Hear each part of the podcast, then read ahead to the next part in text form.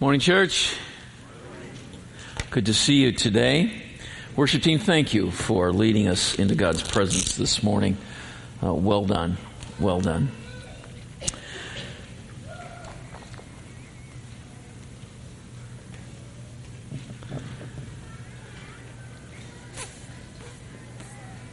Well, let's roll the clock back just a bit to the late 70s uh, when I became a follower of Jesus.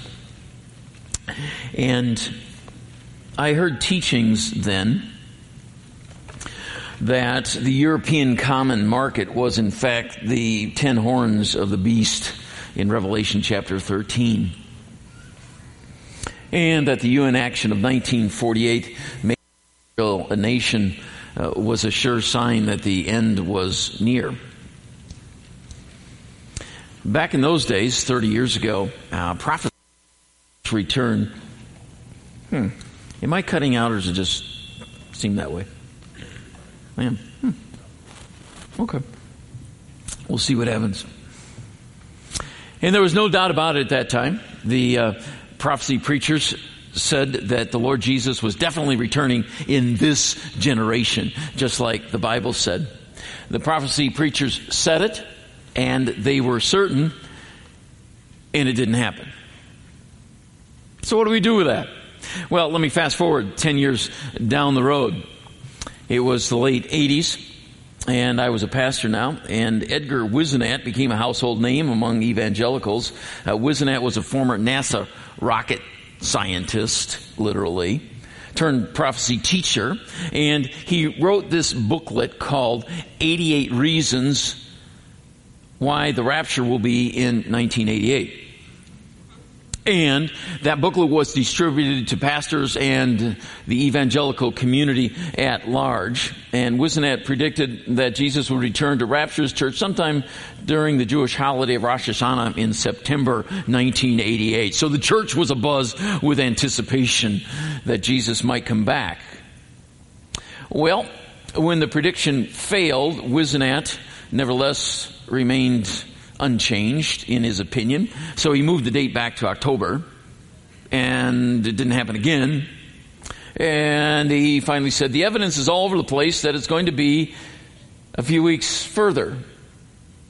And it never happened in 1988. It was interesting to me because I had a church leader at that time who absolutely bought into the fact that Jesus was coming in 1988.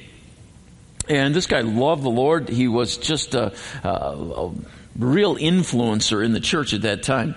But he was so convinced that he wrote letters to his unbelieving loved ones to receive after the rapture date, postmarked that way, explaining what had happened. And he actually changed his will so that none of his possessions would fall into the Antichrist hitmen.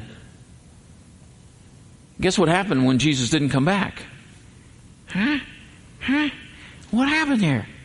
And date setting has been happening for a long, long time in the church. It's a part, I guess, of, of who we are. But it's time to look back in the scriptures again for the truth.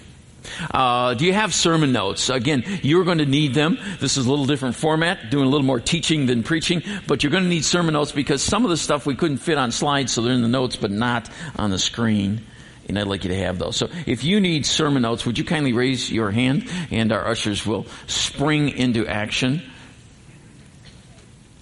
Not literally, but okay. So keep your hand up and uh, we'll get you those sermon notes so you can follow along. Again, uh, because the format's a little different, if you have a relevant question and would like to ask it during the presentation, feel free to raise your hand and do so.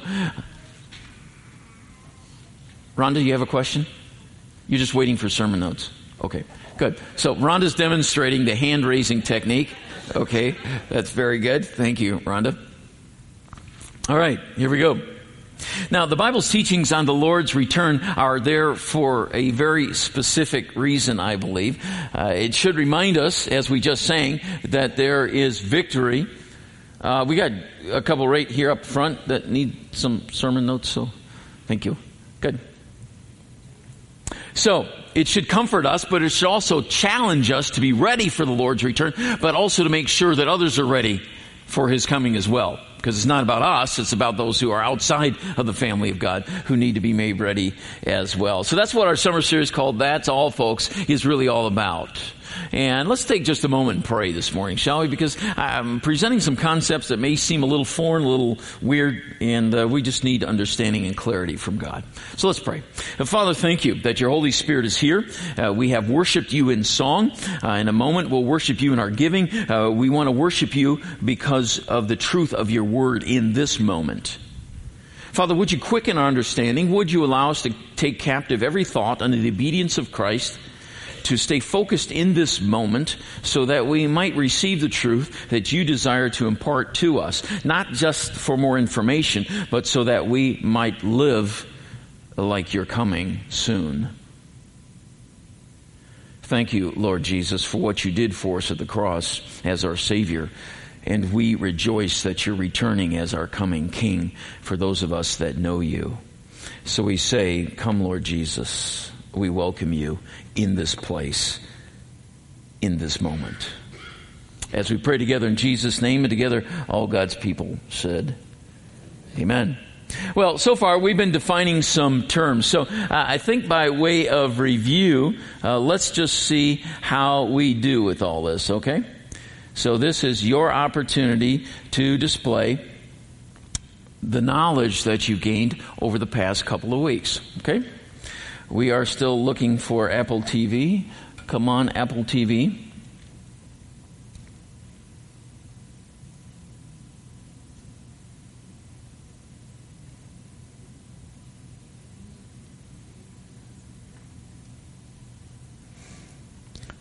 Pastor Michael, help.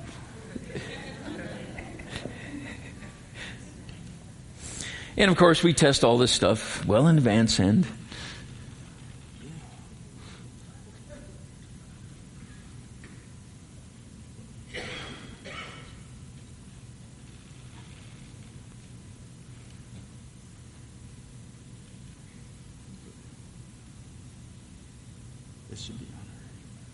It, it should be on. It is on. It is on. It's a screensaver.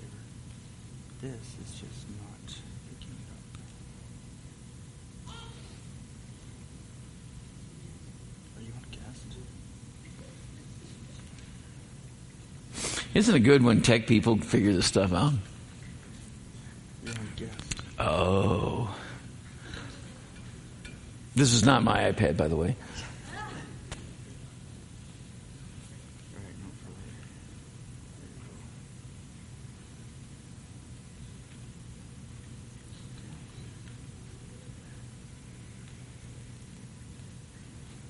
Should pray again. Okay, well, Michael takes a moment. I'm just going to continue. So we'll get to the screen just a moment. We've been defining some terms. So uh, help me understand what do you know about death? As we've talked about it these last couple of weeks. We talked about death with three definitions. What are they? Spiritual death. What is spiritual death? Nope.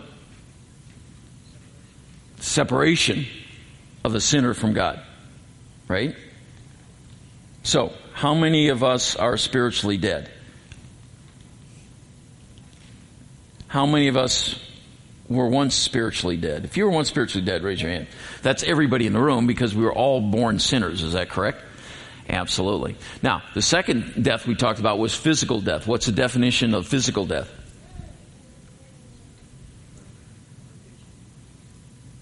No heartbeat. No, that's not even a medical definition anymore. Uh, by the way, if you weren't here for the first two messages, uh, those are available online so you can figure that stuff out. What's the definition of physical death? The temporary separation of the soul from the body and spirit. That is correct. Why do I say temporary? Because at the resurrection, your body will be put back together with your soul and spirit. Whether you're a believer or unbeliever in this room right now, there will be a time when you are put back together and made whole again to face eternity. Fair enough? Okay. And the third death we talked about was eternal death. The second death. What is that? Okay. Okay, it's the eternal separation of the sinner from God. Correct? As we read about in Revelation chapter 20. So we looked at death. We have talked about the fact that the Bible says we ought to think about death a lot more because we're all going to die. And it's very important that we consider what the Bible says about death because the medical community is kind of fudging on definitions and we really don't know a whole lot about death. And so we want to look at what the Bible has to say about that. And for some in this room, it makes you very uncomfortable, very squeamish to talk about death. And that's okay. That's okay. That's okay. Because as we learn from Hebrews chapter 2, the devil holds captive those who are held in bondage by the fear of death. Jesus came to liberate us, thankfully, from death. Now, then we went on and we talked about things like paradise, Sheol, Hades, etc. I'm going to trust that Michael is going to get this thing working and we'll come back and illustrate that in just a moment. So we're going to bypass that review and go right into the Great Tribulation. So in your sermon notes, Roman numeral number one. So if we can kind of jump to that now. We're going to talk about the Great Tribulation. Okay? Now, the Great Tribulation. What is the Great Tribulation? First of all, we need to back up and look at the Greek word. The Greek word is thlipsis. It means trouble, hard times, or distressed without regard to time. So understand when, when, the Bible uses the word tribulation at its core, it means a time of testing, a time of trial, a time that's uh, just, just filled with all kinds of nasty stuff. Okay, like most of our life is from time to time. Jesus said this in John 16, 33. I have told you all this so that you may have peace in me. Here on earth you will have many trials and sorrows. That word trials and sorrows is actually one word in Greek. It's a word thlipsis that we're talking about. So there it's translated trials and sorrows. But take heart because I have overcome the world. So Jesus claims that he can overcome even those trials and sorrows as we just sang about. Now here's some other ways that the Bible uses the word thlipsis that doesn't come across so well in our English translations, okay? It can be hardship.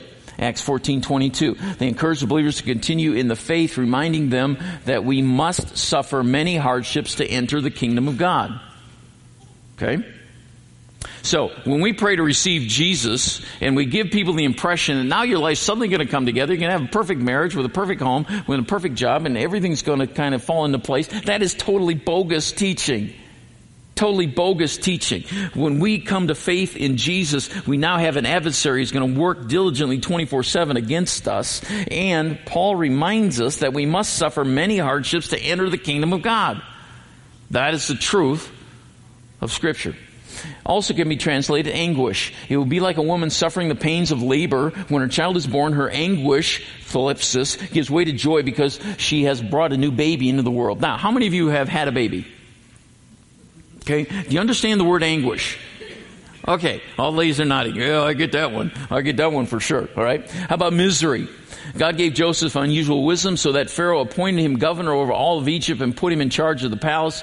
But a famine came upon Egypt and Canaan. There was great misery, thlipsis, and our ancestors ran out of food. Great misery. How about persecution? The believers who had been scattered during the persecution, thlipsis, after Stephen's death traveled as far as Phoenicia, Cyprus, and Antioch of Syria. And last illustration, and we could give more, is trouble. Trouble. Thlipsis. If you do get married, it is not a sin. And if a young woman gets married, it is not a sin. However, those who get married at this time will have troubles, thlipsis, and I'm trying to spare you those problems. Boy, now there's a true statement. However, those who get married at this time will have troubles. And together all the married people said, Okay, so that's the word thlipsis, right? So just an overview of what that word means. But what is this thing the Bible calls the Great Tribulation? The Great Tribulation. Revelation 7:14. He said to me, These are the ones who died in the Great Tribulation. They have washed their robes in the blood of the Lamb and been made white. Jesus put it this way. For there will be greater anguish than at any time since the world began, and it will never be so great again. This is the great tribulation. What is that according to the Bible? What is it exactly? Well, the next major event in Bible prophecy is the return of Jesus Christ to the earth. Okay? That is the next major event on the radar. Now, I'm not assuming that we all know that. In fact, when Cindy and I came to Jesus, we uh, processed for the first time later in life that Jesus was coming back. No one had ever told us that, that it registered with us. We didn't know that. So I'm not assuming that everyone in this room understands that Jesus is coming back again. That is the truth of Scripture. He is coming back again. And when he does, there will be a time of incredible disasters and wars and plagues and all kinds of nasty stuff preceding his second coming to the earth again. The Bible foretells all of these kinds of things. Now, in the scripture, it's got a lot of different names. It's called the 70th week of Daniel, time of Jacob's trouble, the end of the age, the day of the Lord, a bunch of others, but it's all describing the same thing called this, the Great Tribulation, this, this period in which the world is just kind of rocked to its core. Hmm. So, I want us to also understand the Bible nowhere mentions a specific seven year period. Now we in the evangelical community are saying the tribulation seven years. I say, show me in scripture. Take me to Revelation and, and show me 1560 days or so many months or whatever else you want to do. Anything. There's nowhere the Bible mentions a seven year period. Show it to me. It's not there. It's not there. So let's get back to what the Bible says. And let's make sure we're understanding what the Bible isn't saying. Now, I'm not saying seven years is wrong, but what I am saying is the Bible nowhere mentions a specific seven year period. Okay? And this is recorded for anyone who'd like to challenge that. Feel free to do so because it's not in the Bible. All right? So what we want to do then is, is take a look. What does Scripture say? Oh, it compounds months and times. It could be three and a half, could be ten, could be uh, any combination. But the important point is this. Jesus is coming back. Are we close? Well, stay tuned because uh, next week Pastor Michael is going to let us know, maybe, how close is the return of Christ. He may even identify who the Antichrist is.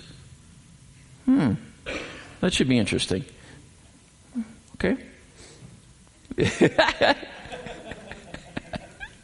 All right, so let's just uh, pause for a moment. How are we doing with the technology up there? It's not connecting. So it's good to have Michael and Jessica working together as a, a married couple. Oh, they got it. Yay. Yay. Fantastic. Good. Good. We'll get to it in just a second. Okay. Any questions? I'm just doing an overview of this, right? We don't have a lot of time, so I'm just giving you kind of an overview. Questions about the great tribulation that you have. I want to make sure you understand this concept. Okay. Just the concept. Not all the weird kind of details that go with it. Would you define the Great Tribulation? Uh, it's going to be bold, man, I. Act of God or uh, Satan allowed to do his thing? Okay, uh, Bob's asking, what is the nature of the tribulation? Is, is it a time uh, of God's testing or is it a time of Satan's unleashing? And Bob answered his own question. Thank you, Bob. Next question. yeah, the purpose of the Great Tribulation obviously is to prepare the world for the second coming of Jesus. It is an act of purging. It is an act in which the entire world will come under a one world system. You had it until you got up here and then it disconnected. Now you keep working on it. You keep working on it. I love to see you sweat. It's good. Because I'm all, I'm good with it. It's all good. It's all good. Okay? Uh, and so, the next major event of Bible prophecy will be the Great Tribulation. Is there anything that could keep the tribulation from happening soon? No, there's nothing predictive in Scripture. And understand, uh, Christianity is one of the only world religions that is predictive in nature. There is much prophecy about what's to come in the Bible contained. No other world religion has that kind of understanding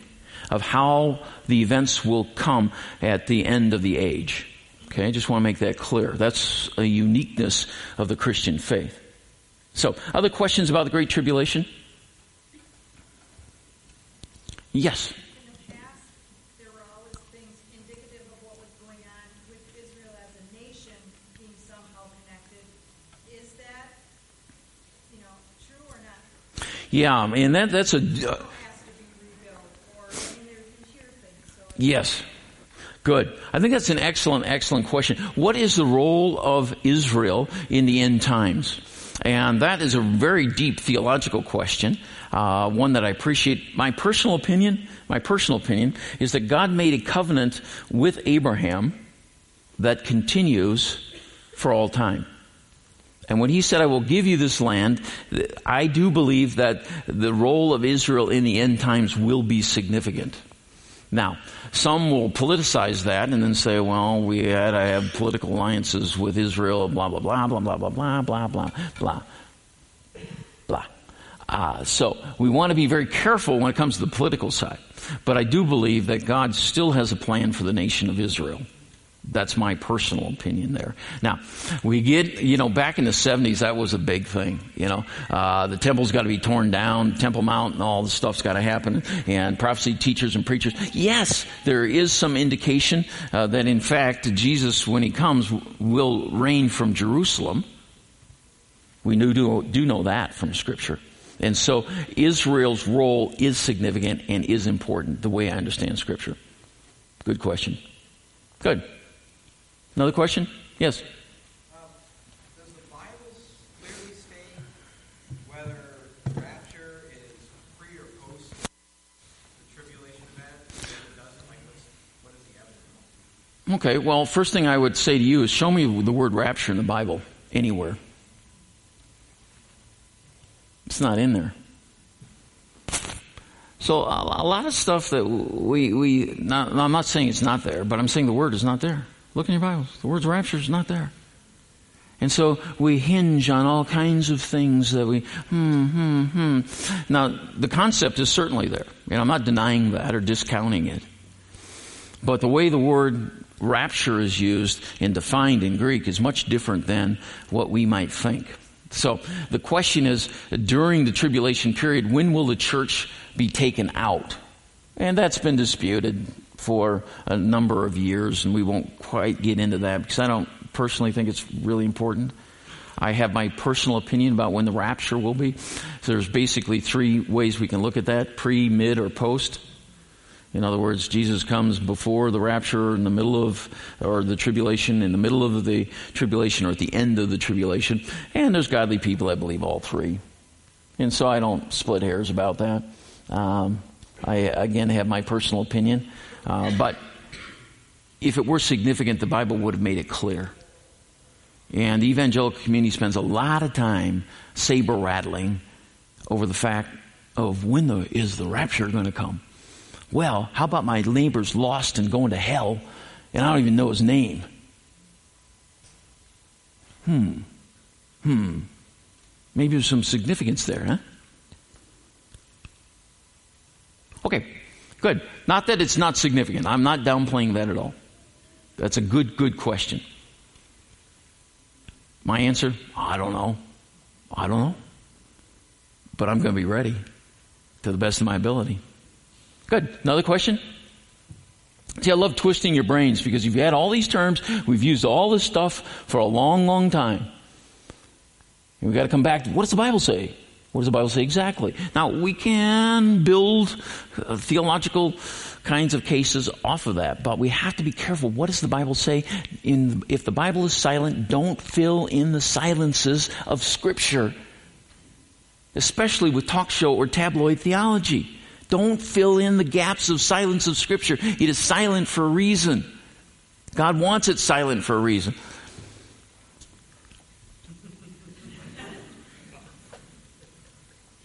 Thank you. Thank you.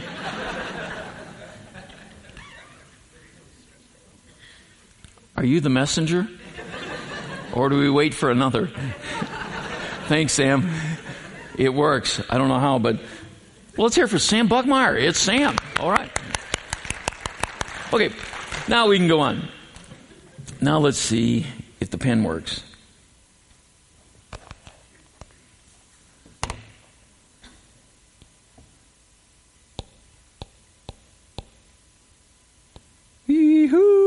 Okay. Good. So let's go back just a moment. Okay. I'm going to go back in my notes so you guys can kind of get caught up. Let's kind of get caught up about where we've been. All right. So this is the timeline. Yeah, and I heard some real facetious, sarcastic remarks about my drawing. That's good. How many left-handed people we have out there? Okay, high five. Left-hand people, left hand. Okay. That's why it looks like this, of course. Okay, so the most significant event that we can ever talk about is what? The cross, the resurrection, and the crucifixion of Jesus Christ. It is the center of history. Now, in that, we looked at what happens to people in the Old Testament when they die. Where do they go? Is that kind of a southern shawl? Like old shawl. That's okay. You understood it, right? Yeah. Okay, they all went to Sheol. What is the definition of Sheol? The place of the, the place of the dead. Are you guys sleeping? Are you with me on this? Yeah, I know. Yeah. I hope you're ready when Jesus comes.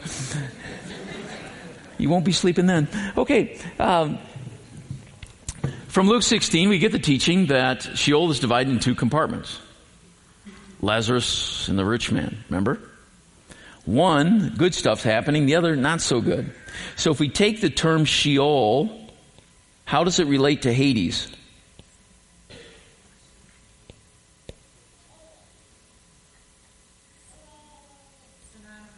Good. One is Hebrew, the other is Greek. They are synonymous. Very good. We were just discussing this this week, how people forget 80% of a message within 72 hours. Now, after 72 hours, I don't know what the percentage is, but that's why we're reviewing. Okay? So, everybody who died before the crucifixion and resurrection of Jesus went to this place of the dead called Sheol, divided into two compartments. When Jesus died, where did he go? By way of review. He went to Sheol. What did he do there? He proclaimed his victory. Okay, these are on the messages that we've already covered. And what did he do with all those people in this compartment that were waiting for him? Took them with him to where? Up. Sheol was always referred to as down, but now when anybody died afterward and they were followers of Jesus, they always went up to where? Paradise. Oh, you're rolling now. You are rolling. Rolling. Hmm? No, not rapture yet. Not yet. At least that's the way I understand it. Okay? So, Paul said he went to paradise, the third heaven. We explained all that last week. If you missed it, come and get it. It's online. Okay? All right, what else did we talk about before? Uh, uh, uh, uh. Okay. All right, so now if you're an unbeliever, where do you go when you die? Yeah. You go down. And if you're a follower of Jesus and you die, where do you go? Paradise. Jesus said to the thief on the cross, Today you'll be with me in paradise. Okay? All that clear? And then in those previous messages we talked about can the dead see us? Are the dead surrounding us? Can we communicate with the dead? All those kinds of things were discussed. Okay? Now, we said the next major event in Bible prophecy is the tribulation. This is the tribulation, the great tribulation. This time on the earth filled with wars and plagues, famines and earthquakes, mm, all kinds of stuff. All right? And the book of Revelation records much of this. So, what happens after the tribulation? Anybody know? The thousand year reign. What do we call that? The millennium. The millennium. That is absolutely right. Very good. The millennium. So, uh, although the word millennium is also not found in the Bible, and there's a lot of words not found in the Bible, right? Like, where's the word Trinity in the Bible? Is it in there? Nah, nah. There's all kinds of words that we use that are not found in Scripture. Now, certainly the concepts are, like the word rapture, for example. The word millennium is not found in the Bible, although the concept is certainly there. The concept of Jesus Christ reigning on the earth for a thousand years is clearly spelled out. Now, I'm going to read this passage of Scripture for you from Revelation chapter 20. It's a little long, but I think it's absolutely key. So Revelation chapter 20. He sees the dragon, that old serpent who is the devil Satan, and bound him in chains for a thousand years. The angel threw him into the bottomless pit, which he then shut and locked so Satan could not deceive the nations anymore until the thousand years were finished. How many times have we mentioned thousand years so far? Twice. Okay. Afterward, he must be released for a little while. Then I saw thrones and the people sitting on them had been given the authority to judge, and I saw the souls of those who had been beheaded for their testimony about Jesus and for proclaiming the word of God. They had not worshipped the beast or his statue, nor accepted his mark on their forehead or their hands. They all came to life again, and they reigned with Christ for a thousand years. This is the first resurrection. The rest of the dead did not come back to life until a thousand years had ended. Blessed and holy are those who share in the first resurrection. For them, the second death, we know what that means, holds no power, but they will be priests of God and of Christ and will reign with him him how long? Thousand years. When the thousand years comes to an end, Satan will be let out of his prison. So if we're thinking about this, then uh, it would look kind of like this. Kind of like, yoo-hoo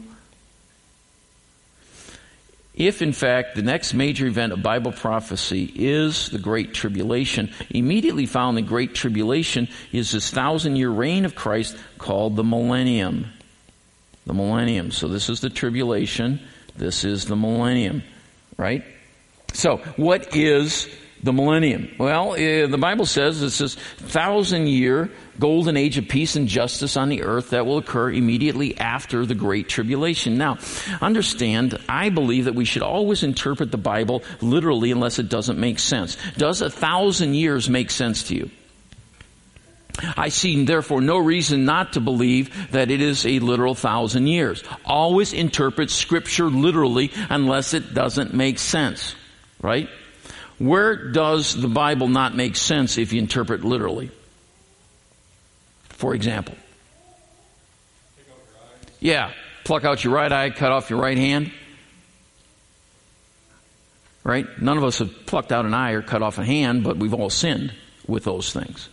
So that is a point where the Bible is not to be taken literally, it's figurative. But always interpret scripture literally unless it doesn't make sense. So therefore I believe that the millennium is in fact a literal thousand year reign. There's nothing symbolic about the numbers. Thousand years, thousand years. And apparently our Lord Jesus will reign from the capital city of Jerusalem. We put that in your sermon notes if you'd like to research that further. Now, who are the people who are in the millennium then?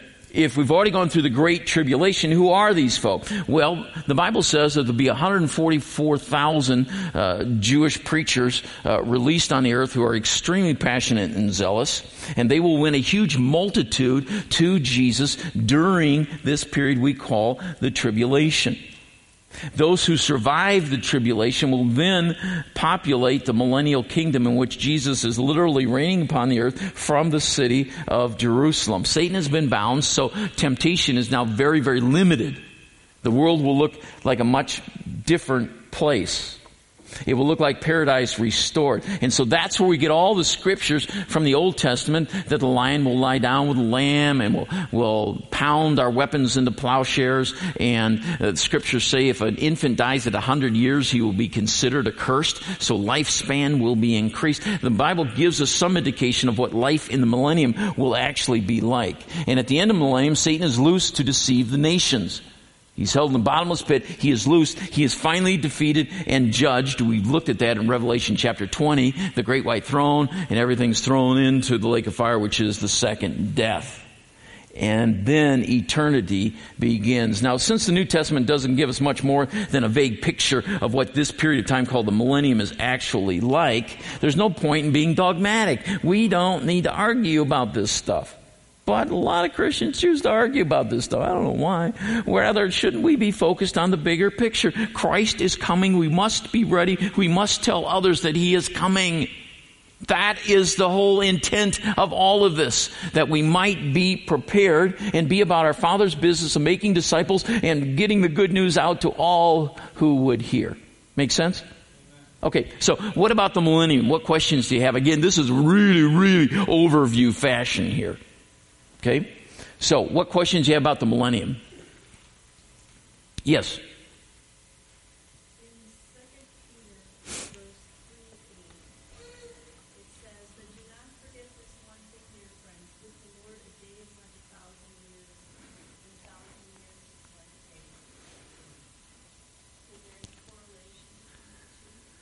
Yeah, as far as the millennium's concerned or just in general? Okay. Uh, I think we can take the principle and extract it from there because Christians in the first century thought that the Lord's return would be immediate in their lifetime, in this generation. Every generation since then has said, this is the time when the Lord is coming. From that, we gather that a day is like a thousand years with the Lord and a thousand years like a day. It's just, God operates in a timeless environment. We are bound by time. We cannot fathom the infinite because we are held by finiteness. So time, everybody's concerned about time. Time, busy, doing this, that, doing, I wish I had more than 24 hours, right? So when we look at that, there could be an inference there. As, in fact, we're going to come to that in two weeks when I talk about heaven and hell, and the first heaven and first earth are burned up. But the point of that passage, and, and this is very important, Ellen, I think you raise a great question. When we look at passages of Scripture, always put the Scripture in its rightful context. Go to the teaching passage in the Scripture about that topic. Because if we start putting verses uh, that really seem to be connected but aren't, what is the passage of Scripture teaching? Go to the teaching passages of scripture rather than pulling a verse that might seem like it might apply. Go to the teaching passages. There are teaching passages on the millennium. So that's where we need to hunker down and sit. That's my opinion. It's important that when we uh, use the Bible, we always put verse in context. So that's a very valid question. Could a day and a thousand years be synonymous? Sure. Sure. But I also read that a thousand years is the period of time mentioned many times in that passage in Revelation. So I've chosen to say, ah, it's a literal thousand years. Now, some would say, no, the, that's just symbolic, and the millennium really is uh, uh, the reign of Jesus in the hearts of believers now, and the thousand years is just a symbol of a long time. Okay, okay. I'm not going to get too excited if you hold to that interpretation. And again, when I started this series, I said this. Did I not clearly say this? You have every right to be wrong. It's easy. It's really easy. but good. No, very valid question. Very valid question because we're dealing with time factors there. And again, as I said, the Bible doesn't speak a lot about the exact nature of the millennium. It's just this time when Jesus reigns again on the earth. It's going to be fantastic. Will you be there? If you're a follower of Jesus, will you be there? Yeah, the Bible makes that clear. You look at Revelation 19, he's got this whole host of people coming on horses with him uh, to reign. That's us. Yeah. Yeah. Okay, good. Any other questions about millennium? Marshall.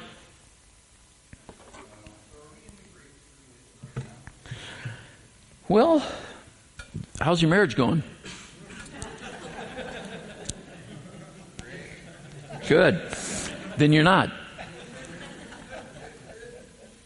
Are we in the Great Tribulation now? Could we be in the Great Tribulation right now? Why not? Okay. If it is in fact the next major event of Bible prophecy, and say you're not pre-trib in which you think the church is going to be taken out here, but you think the church will be taken out somewhere. Yeah, can we go back to thank you? Uh, here, the first half of the tribulation is a time of peace in the revelation of the Antichrist, in which the world will come together under one world order and system, right? Could we possibly be in the tribulation right now? Could the Antichrist be alive today? Let me ask you that. Absolutely. Antichrist could be alive today. Pastor Michael, this is going to be so good when you share this next week. Can't wait. Can't wait. Uh, uh, my personal opinion, you know, I, I believe that we're much closer to the start of the tribulation than we were 2,000 years ago. You see, you guys are awake. I knew it. that was profound, wasn't it? Uh, the Bible mentions many signs that the end is near. I believe that a one world system is much closer than it's ever been in human history.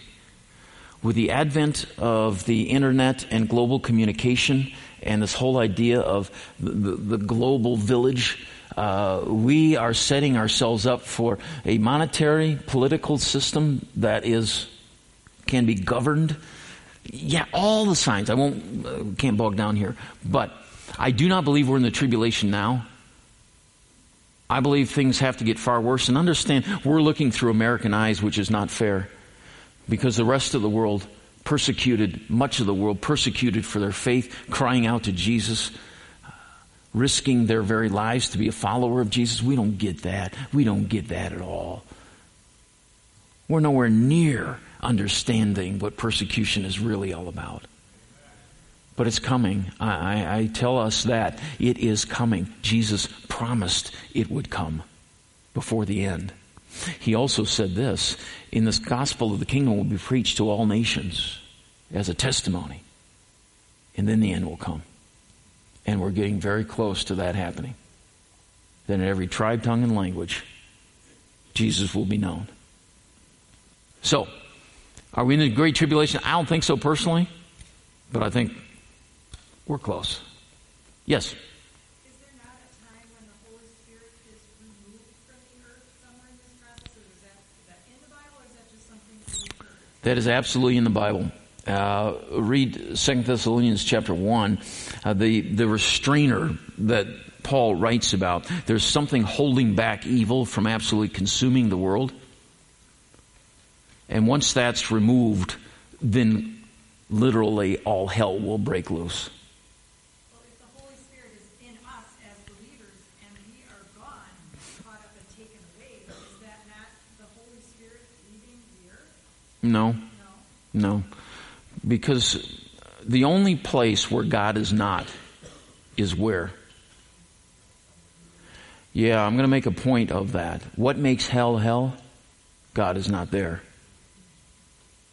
Oh, that's a frightening, frightening thought. Somewhere where God isn't. But even if you would say the church was raptured out before, what about all these Jewish converts converting multitudes to Christ?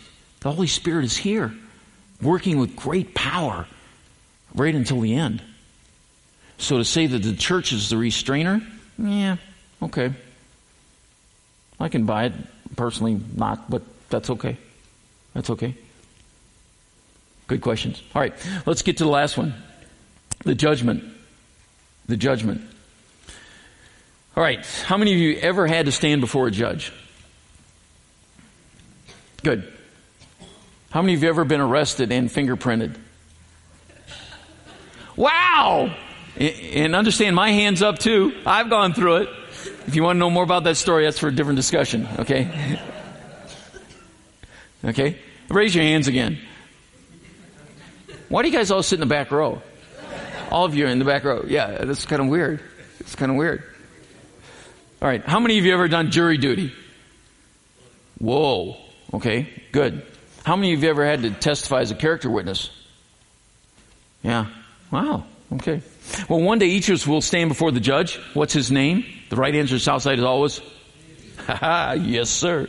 Romans 14, 12. Yes, each of us will give a personal account to God. And physical death seals the deal. There is no more after that. Just as each person is destined to die how many times? You're not reincarnated, you're not recycled, none of that happens. No, no, no, no, no. Each person is destined to die once, and after that comes judgment. Oh, I was thinking about that this week. You guys had some good questions last week about that. What about this? What about that? I thought, great questions. What about the widow of Nain's son? What about Jairus' daughter? What about the graves opening at the resurrection of Jesus? Was that resuscitation? Was that coming back? I said, I don't know. All I know, when Jesus walked the earth, some weird stuff happened. And what I do know is this, the Bible teaches we die once and then we're judged. Are there anomalies? God can do anything you want. We just saying, your ways, not my ways. I can't figure him out. I can't put him in my God box, my little theological God box, say, God, you have to operate this way, because that's what you said. Yes, that's what you said, and you always operate within the boundaries of what you said. But guess what? He's God, I'm not. And if he wants to do something weird, he'll do something weird. And he, is he always doing weird stuff in your life like he does mine? Yeah, just when we think we got him figured out. Okay. The judgment is not a single event, but a divine program. Here are several phases. You guys can look at this on your own. Unbelievers and believers. Where? Unbelievers, great white throne. Believers, judgment seat of Christ. When? The end of the millennium. Now, know millennium is. When are believers judged? At the return of Christ. When is that? I don't know. Okay, why? Unbelievers get punishment, believers get reward. What is the basis? Always deeds and works. Both believers and unbelievers. So the judge is Jesus Christ. The Father judges no one, instead he has given the Son absolute authority or all judgment, depending on your translation. Although salvation is by grace alone, all judgments are according to what? Works. Are works important? Absolutely. The good works God prepared in advance for us to do, we leave off Ephesians 2, 8, 9, and 10. You have to include 10 in that, right? The basis of all judgment in Scripture is our deeds and our works. And one day we will all stand before the Lord, not with anybody else, just us, and we will give an account for what we've done. Okay? The only escape from the great white throne is to know Jesus as our Savior and to live for Him as our Lord. Okay? All right. So in the weeks to come, we'll talk more about the return of Christ. We're going to talk a little bit about heaven and hell again. This is just some very introductory kinds of things. If you have some specific questions, send them on in. We'll try to work them in. If not, I'll get back with you. Uh, my question for you today is, are you ready? That's the big question. I don't just want to stuff your brain with some charts and other weird stuff. Questions, are you ready should Jesus come today? Are you ready? Would you just be waiting for Jesus to come? Say, come, Jesus, I'm ready. Or would our heads be hung in shame? Not now. I'm not quite ready. What is in our lives that make us not quite ready for the return of Jesus? Hmm. We're all about getting this good news out. And as you give here at Southside, a part of what we give is directed toward those who have not yet heard. And some of that pays salaries and keeps the air conditioning on, that kind of stuff. But more and more, we want to be focused on giving so that others might know Jesus. So the ushers are going to come, and uh, we're going to give to the Lord as an act of our worship. But as we do, I'd just like to close our service by asking if you have any questions about what we've been discussing. So uh, you can go ahead and, and receive our worship in giving questions that you might have.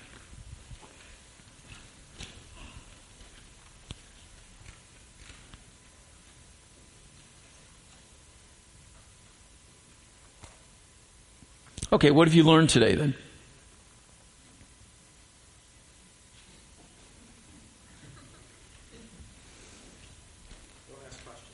Don't ask questions. Don't ask questions. No, no, questions are good. Questions are always very good. Don't hesitate to ask questions. They're always good. Jesus is coming back. There's a great answer. When is he coming? No one knows the day or the hour, not even the angels in heaven. But sometime soon, I believe, the fathers are going to say, Son, go get him. Time to come home. Time to come home. Good. Other questions?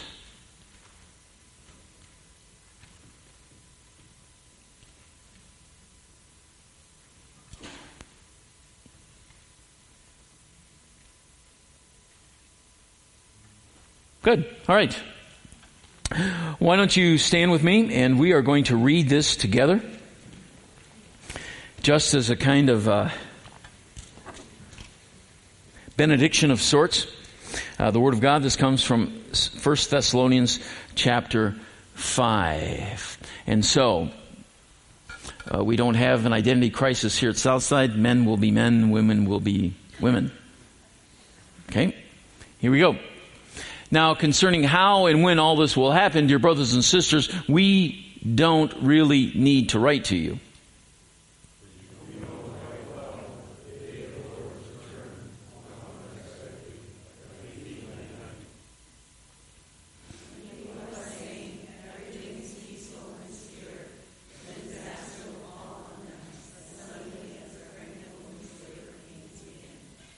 And there will be no escape. But you aren't in the dark about these things, dear brothers and sisters, and you won't be surprised when the day of the Lord comes like a thief.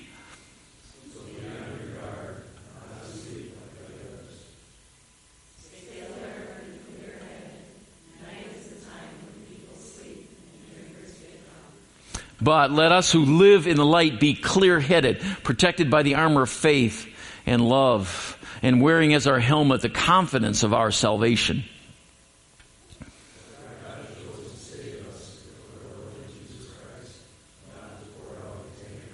Yeah.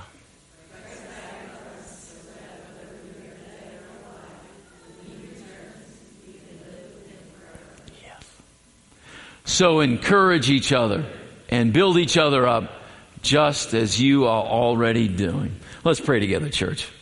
Father, thank you for the truth of your word. Thank you that you care enough about us that you, in fact, are willing to lay out the plan. Lord, we just want to say again that we trust you. But we also want to say, prepare us for the day of battle. Prepare us, Lord, for your coming. And help us, Lord, prepare the way for others as well. Might we love, might we live this week as if Jesus were returning, the hope of our salvation. Lord, we commit ourselves to you. Uh, we ask your blessing upon this gathering and churches like this, gathering not only in our community, but across the globe, who are giving you praise and honor and worship and looking for your coming.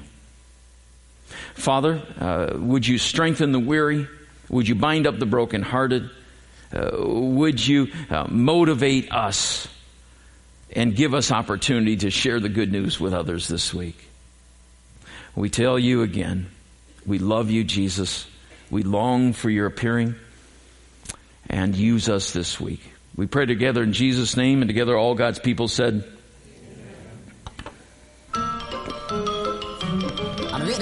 That's all, folks.